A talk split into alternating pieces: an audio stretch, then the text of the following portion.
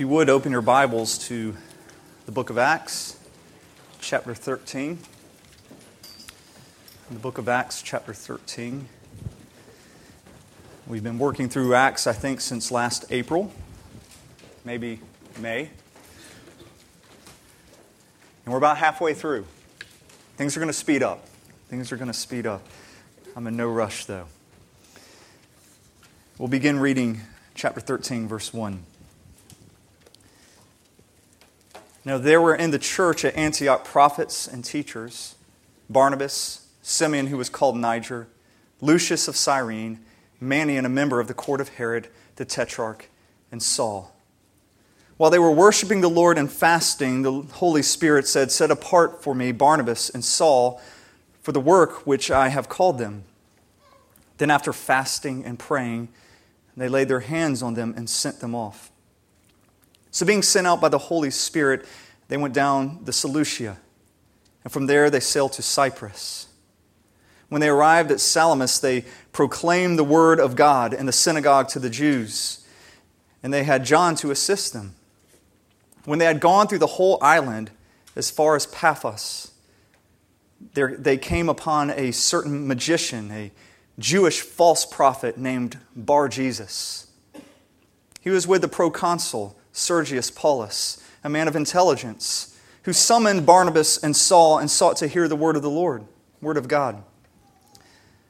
But Elymas the magician, for that is the meaning of his name, opposed them, seeking to turn the proconsul away from the faith. But Saul, who was also called Paul, filled with the Holy Spirit, looked intently at him and said, You son of the devil, you enemy of all righteousness, full of deceit and villainy, will you not stop making crooked the straight paths of the Lord? And now, behold, the hand of the Lord is upon you, and you will be blind and unable to see the sun for a time. Immediately, mist and darkness fell upon him. And when he, he went about seeking people to lead him by the hand, then the proconsul believed when he saw what had occurred, for he was astonished at the teaching of the Lord. Now, Paul and his companions set sail from Paphos and came to Perga in Pamphylia. Pray with me.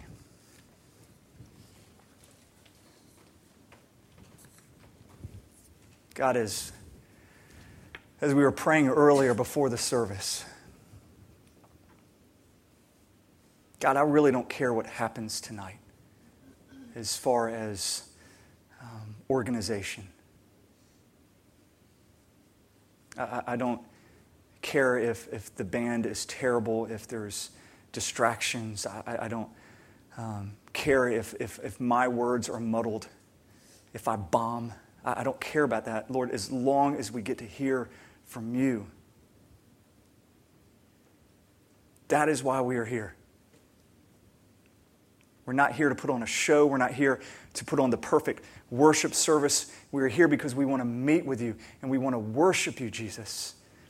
And so, through the power of your Spirit, I pray that He would come, He would descend in this place, and He would open up calloused hearts, hardened hearts, closed minds. And that through this proclamation of your word, we would, we would hear Jesus and we would meet and encounter Jesus and be changed by Him. That's our desire.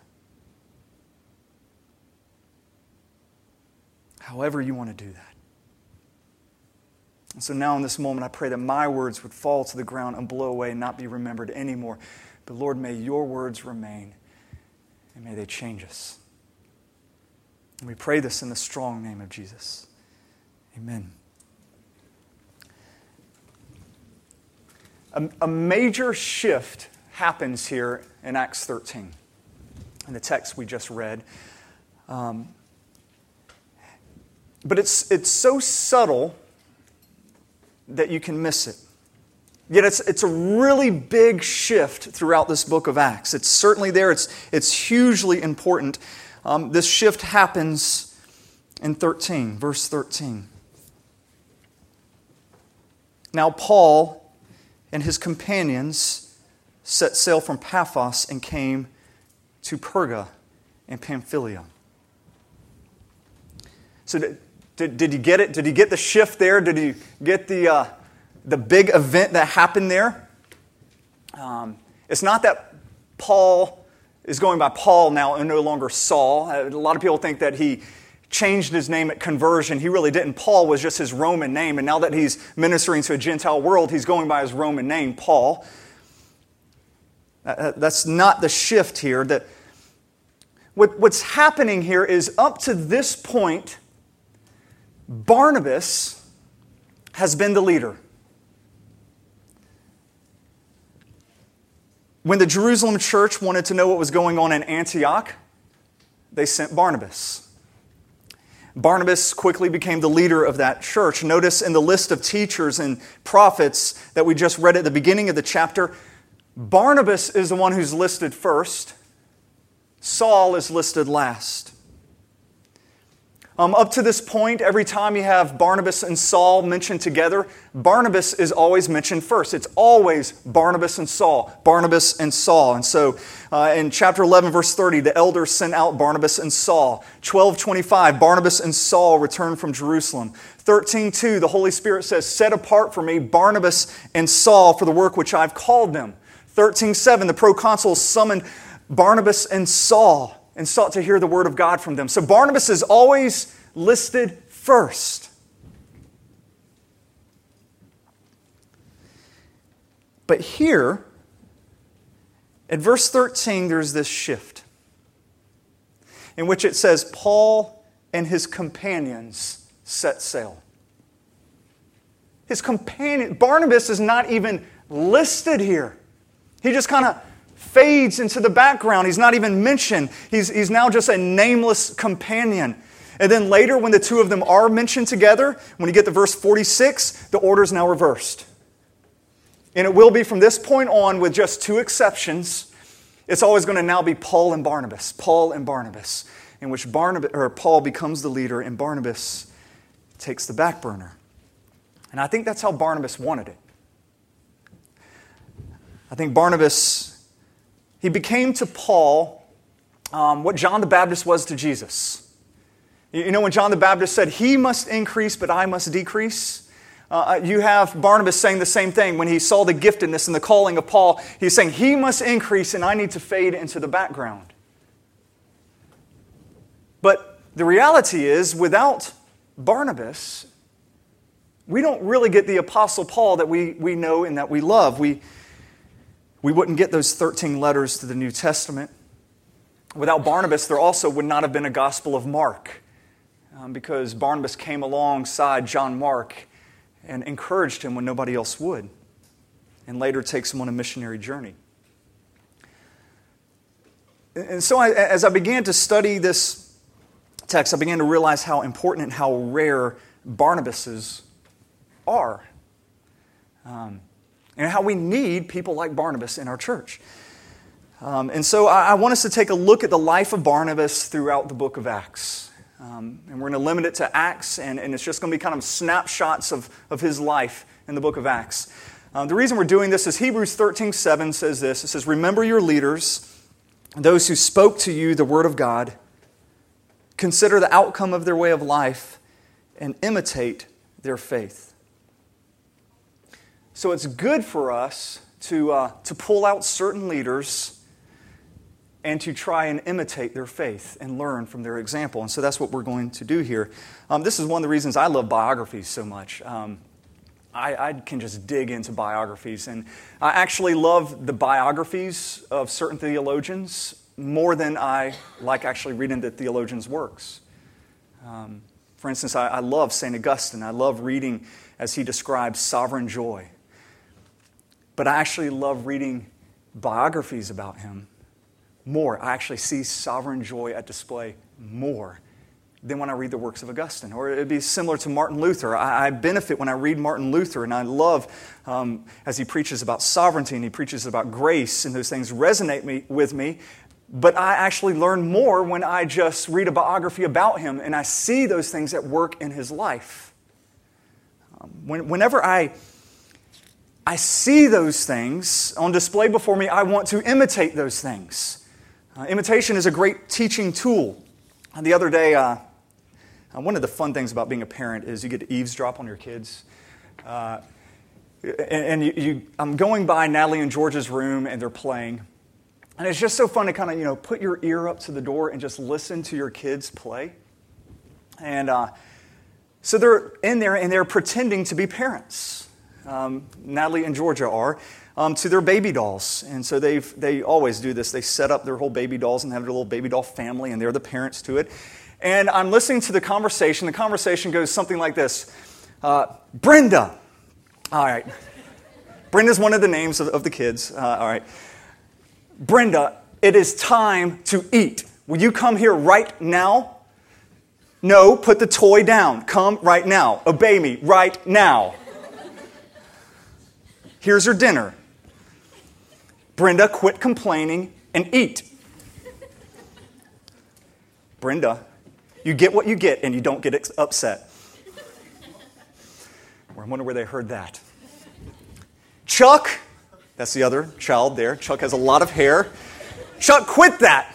Stop. Chuck, it's been a long day and I am just tired and I need you to work with me. Please, please, just can you just help me out a little? and so I hear this going on, and what they're doing is they're imitating my wife. they're, they're, they're, imitating both of us. Um, because that's a powerful way of learning. Now, far more than me ever just teaching them things, when they see it, when they see it displayed in front of them, they, they want to become like that. And I've heard them imitate other good things as well. Um, but adults, we do the same thing. If, if, we see something displayed before us, we want to imitate it. And so when we have an example of something good, something really good, I, I want to put that on display before you. Like Barnabas is a great example, and I want you to, to imitate this. Imitate this. Go in, go in your Bibles back a couple of chapters to Acts chapter 11, verse 22 as we consider the outcome of Barnabas' life and we try to imitate him. 1122. The report of this came to the ears of the church in Jerusalem, and they sent Barnabas to Antioch. When he came and saw the grace of God, he was glad. And he exhorted them all to remain faithful to the Lord with steadfast purpose. For he was a good man full of the Holy Spirit and of faith. And I, as I was preaching in that funeral yesterday, I was thinking, you know what? I would love for that to be said of me at the end of my life. I'd love for that to be on my tombstone. Joel Brooks, a good man, full of the Holy Spirit and of faith. Uh, I, I think Luke um, Luke puts that for us. It's almost a parenthetical note that he kind of puts out there. It's like when he mentions Barnabas, he, he wants you to know now, Barnabas, Barnabas, he's a good man, uh, full of the Holy Spirit and of faith. Look at him. It's his way of just saying you need to study the life of Barnabas. If you want to know what it means to be a good person and full of the Holy Spirit and of faith, look at him. And so I want to point out just five things about the life of Barnabas so that we might consider the outcome of his life and imitate his faith. So we're going to look at five things, five evidences, if you will, that he was a good man, full of the Holy Spirit and of faith.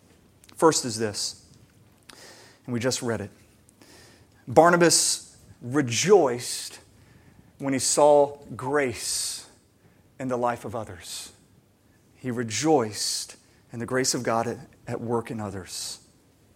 You see this in verse 23 when it says, When he came and saw the grace of God, he was glad.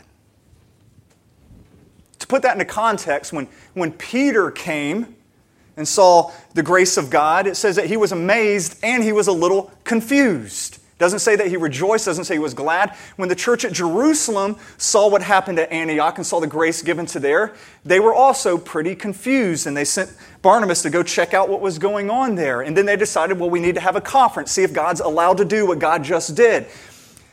But then you get Barnabas and he sees it and he's just glad. When he sees grace, it ignites something in him and he's like, yes. He rejoices in that.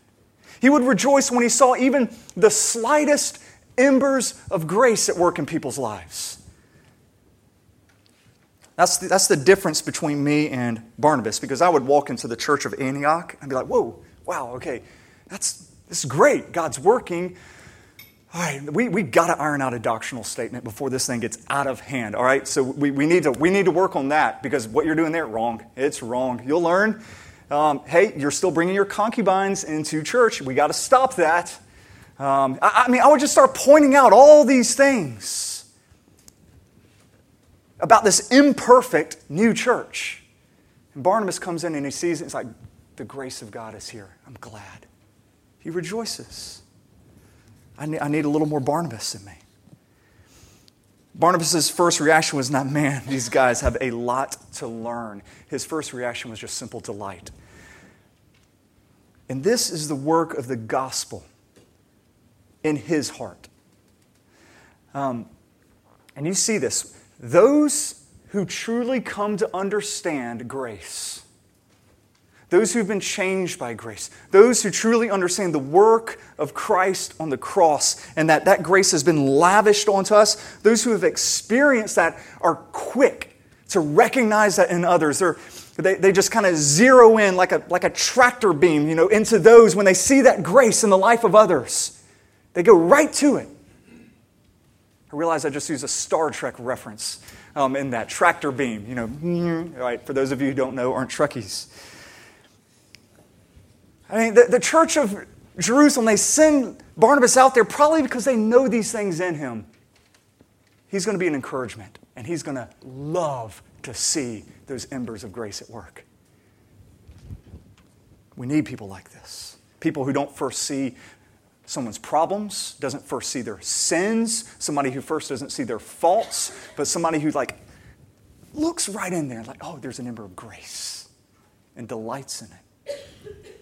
Second thing we see from this good man full of the Holy Spirit and of faith goes along with the first.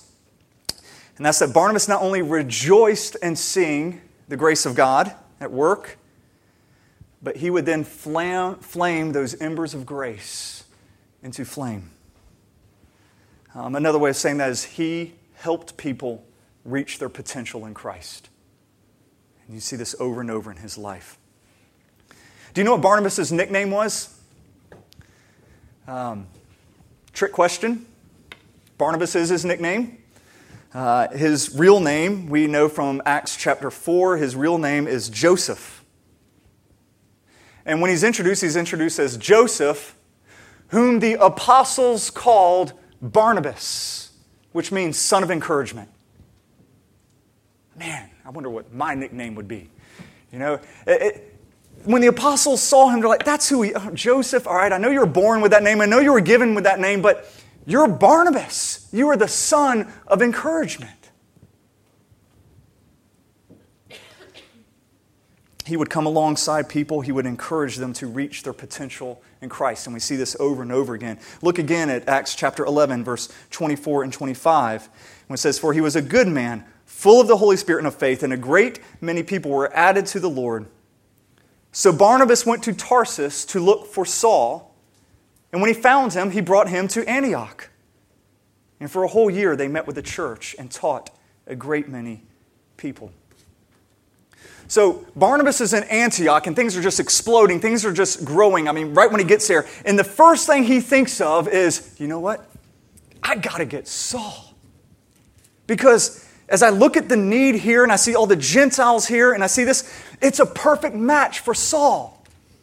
And so the first thing he does after he gets that, and he's like, I'm glad, I see grace, I got to go get Saul. And he goes and he gets Saul and he says, I just found the perfect place where you could get plugged into ministry, where you can grow in your giftedness and these people can benefit from your giftedness. And so he pulls them together. It's the first thing he does. You get this feeling that Barnabas was the kind of guy who would lay awake at night just thinking of how he could match people with different ministries, how, how, how he could get people to, uh, to grow in their giftedness. I think that's what really delighted him. And we need that in this church. People who stay awake at night thinking, how can I encourage somebody else to really grow in grace? This can be risky. Earlier in Acts, right after Paul was converted on the road to Damascus, to Damascus, nobody wanted to get near the man. I mean, he was, you know, arch villain of Christianity. He goes around killing Christians. And so people were really suspicious.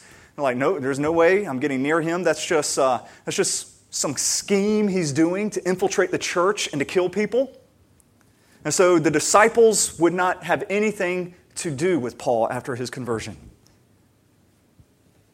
Thankfully, there was Barnabas. Let me read to you from Acts 9. It says, And when Paul had come to Jerusalem, he attempted to join the disciples, but they were all afraid of him, for they did not believe that he was a disciple. But Barnabas took him and brought him to the apostles and declared to them how on the road he had seen the Lord who spoke to him, and how at Damascus he had preached boldly in the name of Jesus. And so Barnabas takes this risk and goes to him and says, I see, I see those embers of grace. I want to fan it to flame. And he takes a risk and he takes Paul and he takes him to the apostles and he says, I'll vouch for him.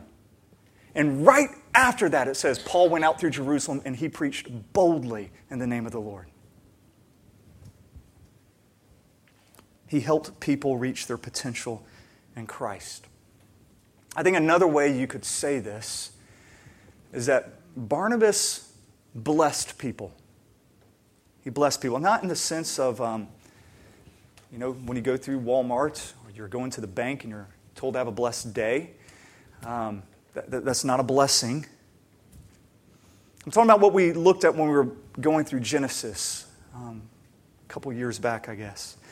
A blessing that the most common blessing that you would see in Genesis is when a father would lay hands on their child and look them in the eyes and with deep love and affection would affirm God's calling for their life. That was a blessing. My old preaching professor blessed me one time. Um, it, it, was years, four or five years at least, that I'd already graduated from seminary, already was in ministry, and my old preaching professor called me up at about two in the morning and said, Brother Brooks, don't you ever call me Brother Brooks, by the way. Um, Brother Brooks, uh, you need to come to my office right now. I need to talk to you right now. Like, oh, oh okay. And so I go there um, as fast as I can get there. And he has me sit down across from him, and he's just totally silent. Closes his eyes for about, I'm thinking, 10 minutes. It's awkward. I mean, there's no way around it. It's awkward. I'm thinking, I'm actually going through any sin that he might possibly know or something that I've done. What am I about to get busted on? And I'm just going through, what, what in the world is it? And I'm getting scared. And I'm like, but I don't think I've done anything. But I'm, I'm scared. And then tears start rolling down his, his cheek. And he looks at me. And with the deepest love and affection, he affirmed God's calling in my life in a way that I have never been affirmed before. Absolutely changed me. It, it was a blessing. You know what he could have done? He could have ripped me to shreds. He could have had me say, Joel, I've heard some things about what you're doing. You're doing this wrong. You've made these mistakes. You've messed up these people's lives. And he would have been absolutely right. He could have pulled out all of my faults, all of my mistakes, all of my sins, and he could have just blasted me. He certainly could have criticized my preaching. He, he, he could have done that, but instead, he didn't do any of that. He looked at me with deep love and affection. He affirmed, he said, This is God's calling on your life. That's a blessing. Have you ever been blessed like that? Or blessed someone like that? Or are you just really quick to point out the faults?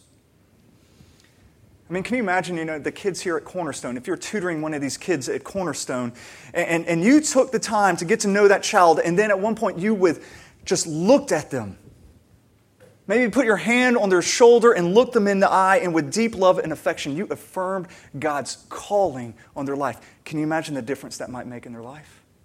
Or if you did that with your spouse or your children? Or if you did that with somebody else in this room? What an encouragement. We need more Barnabases. Barnabas helped Paul become the Apostle Paul who changed the world.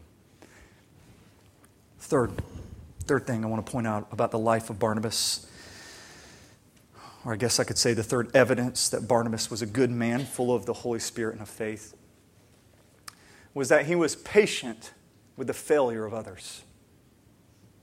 Pretty much, I'm describing in this the opposite of me, just so you know. It was, it was actually a fairly easy sermon to write. I just I know who I am, and I wrote the opposite here.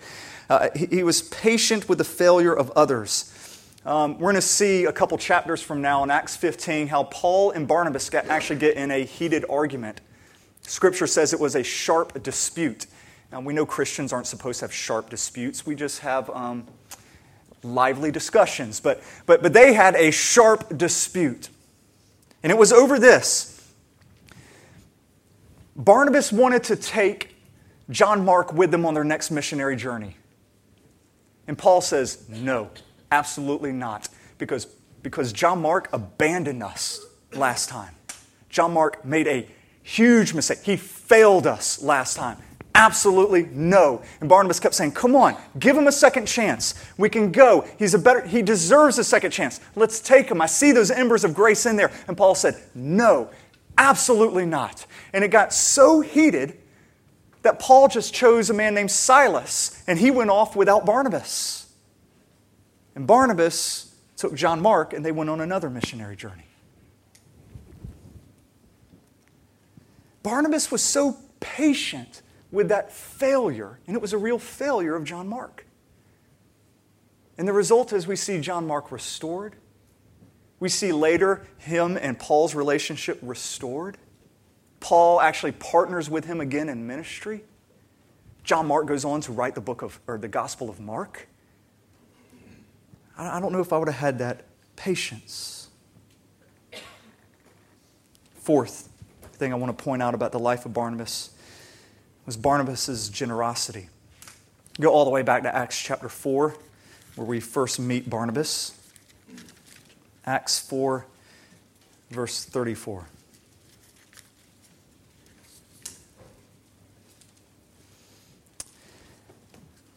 There was not a needy person among them, for as many as were owners of lands or houses sold them and brought the proceeds of what was sold and laid it at the apostles' feet. And it was distributed to each as any had need.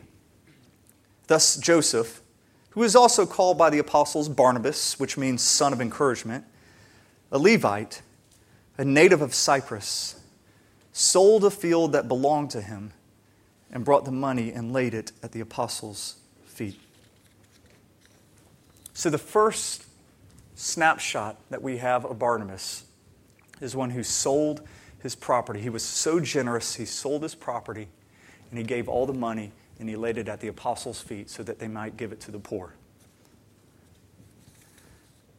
Money had absolutely zero hold on Barnabas. When the church of Antioch wanted to send money to Jerusalem, there was a famine in Jerusalem. The Christians there were suffering, they were dying, and they, they needed relief.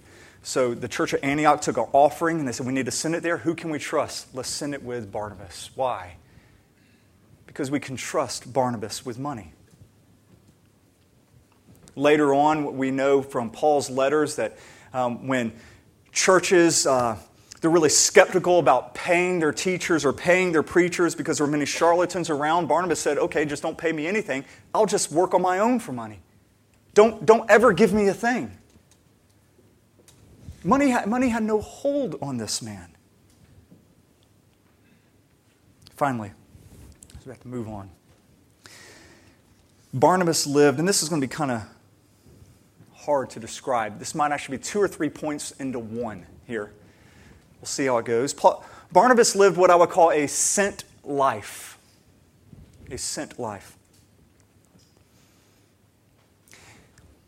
If you remember after Stephen was killed, um, all the disciples fled the city of Jerusalem because of the ongoing persecution that hit.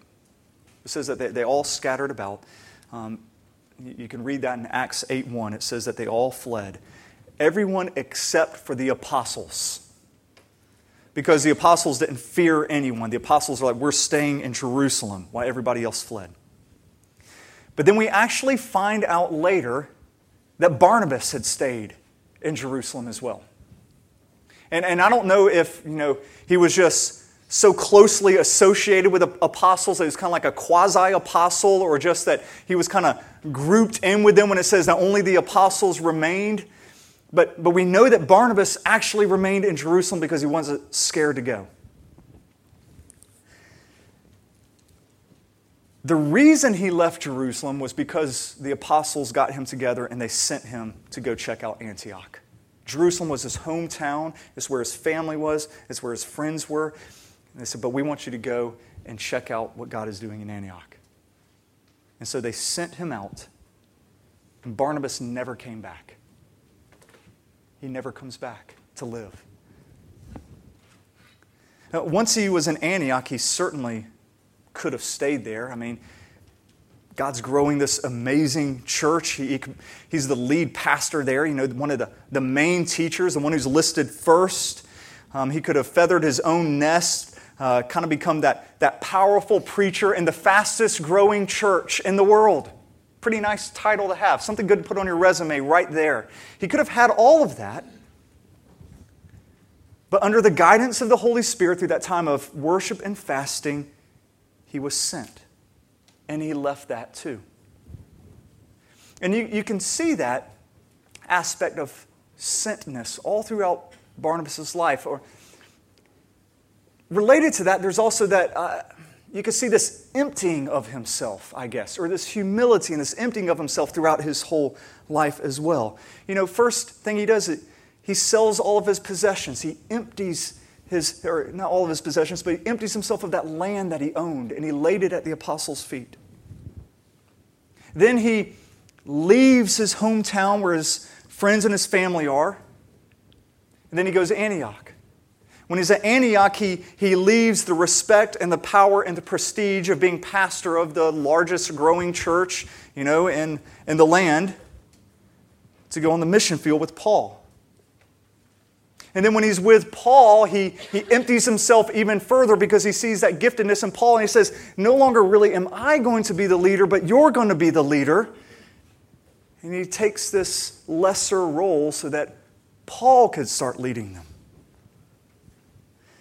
And so, I mean, even later, when he has a chance to go on a missionary journey with the great apostle Paul, he gives that up to stick with a failure. He's, he's constantly emptying himself. Over and over, he just empties himself, empties himself. And I think the result of that is that because he emptied himself, he was able to be filled with the Holy Spirit and with faith.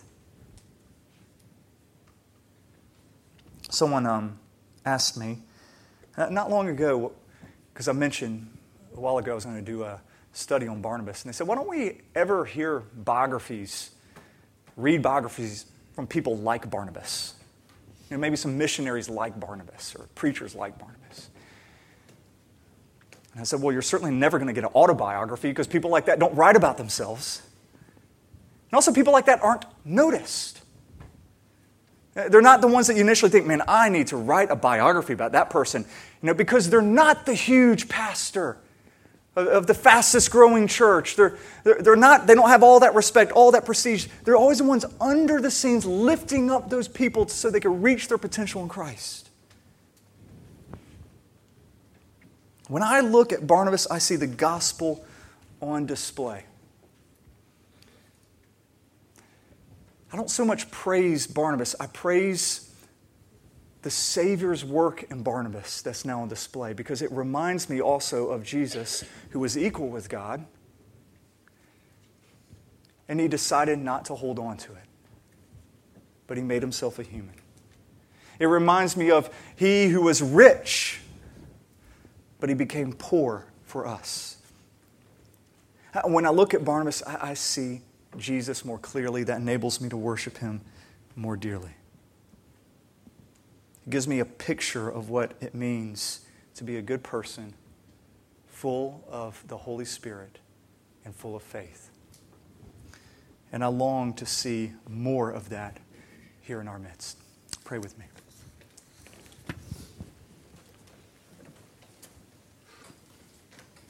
God, I thank you for servants like Barnabas who certainly was not perfect. But God, we could just see your grace on such beautiful display in his life. And he is a good person for us to look at and to try and imitate. Lord, this was a terribly convicting sermon for me to study because I am the mirror image of this man who I just preached. I, I do not proclaim this message because I've got it all under control and I'm speaking from experience. God, I am quick to criticize. I'm quick to point out the failure in others. I don't really see the potential of Christ and people, not like Barnabas.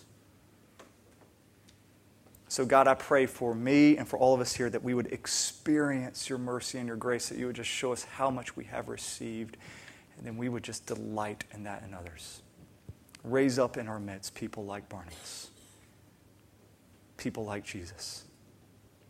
And we pray this in the name of our Lord and our Savior. Amen.